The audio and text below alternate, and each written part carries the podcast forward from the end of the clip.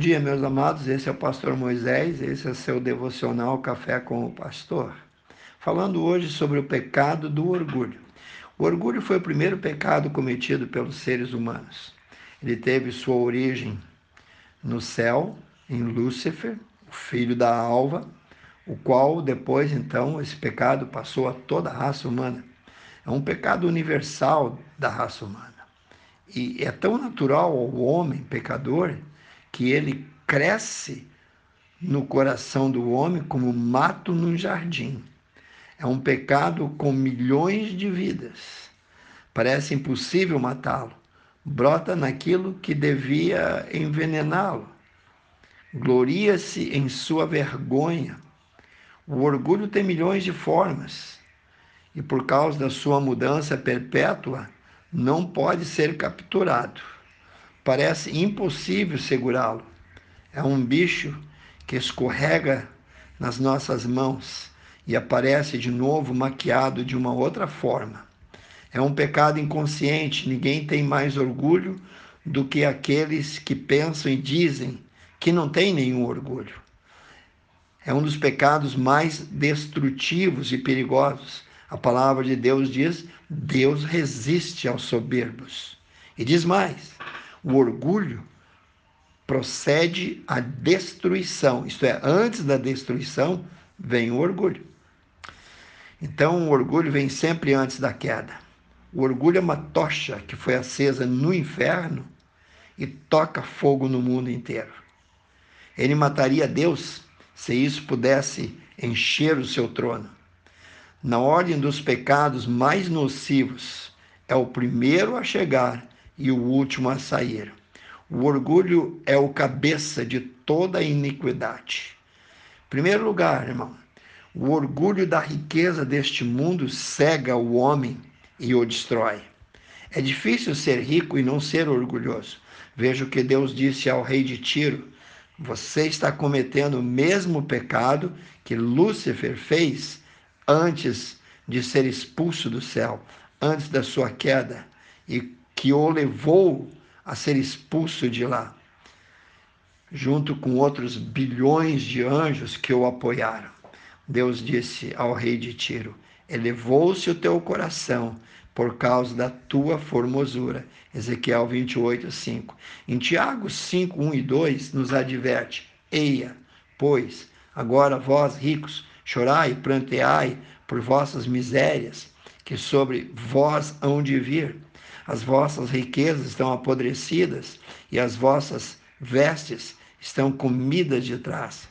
Lemos em 1 Timóteo 6,17 um mandamento: manda aos ricos deste mundo que não sejam altivos, isto é, não sejam arrogantes, orgulhosos, nem ponham a esperança, isso é, a sua expectativa, na incerteza das riquezas, mas em Deus, que abundantemente nos dá todas as coisas para dela gozarmos.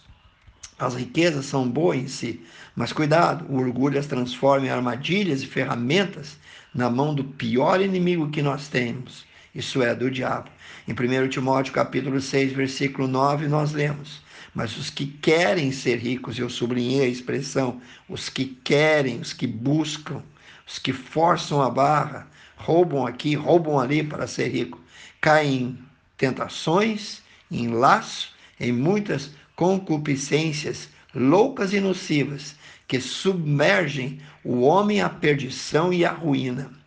Segundo lugar, irmãos, falando sobre o orgulho da beleza do corpo humano. A Bíblia diz em Ezequiel 28, 17: Elevou-se o teu coração por causa da tua formosura, corrompeste a tua sabedoria por causa do teu resplendor. Por terra te lancei e diante dos reis te pus para que olhem para ti. Isso aí foi dito a Lúcifer, que era querubim ungido no reino de Deus. De lá foi expulso por causa do pecado chamado orgulho, ou seja, por causa da sua arrogância da sua soberba, do seu amor próprio. Cuidado, do orgulho, só nos livraremos dele quando estivermos enrolado em nossa própria mortalha, isto é, no nosso caixão. Cuidado, irmão ou irmã, No cemitério da vergonha humana jazem muitas mulheres que caíram por causa da sua própria beleza. Cuidado com a tua beleza, pois o orgulho se oculta no teu coração para tornar a tua beleza contra ti, e todo cuidado é pouco. Cristo mostrou desprezo pelo orgulho humano.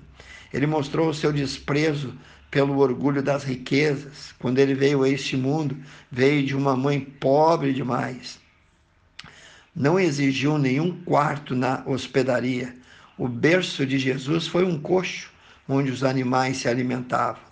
Fez o seu lar na menosprezada aldeia pobre, esquecida de Nazaré comeu com os publicanos, leprosos e pecadores. Ainda mostrou o seu desprezo pelo orgulho da reputação, sendo sentenciado à morte como um criminoso comum numa cruz romana. Ali Jesus desprezou a vergonha. Vou te dar alguns versículos que vai te ajudar a pensar sobre esse assunto.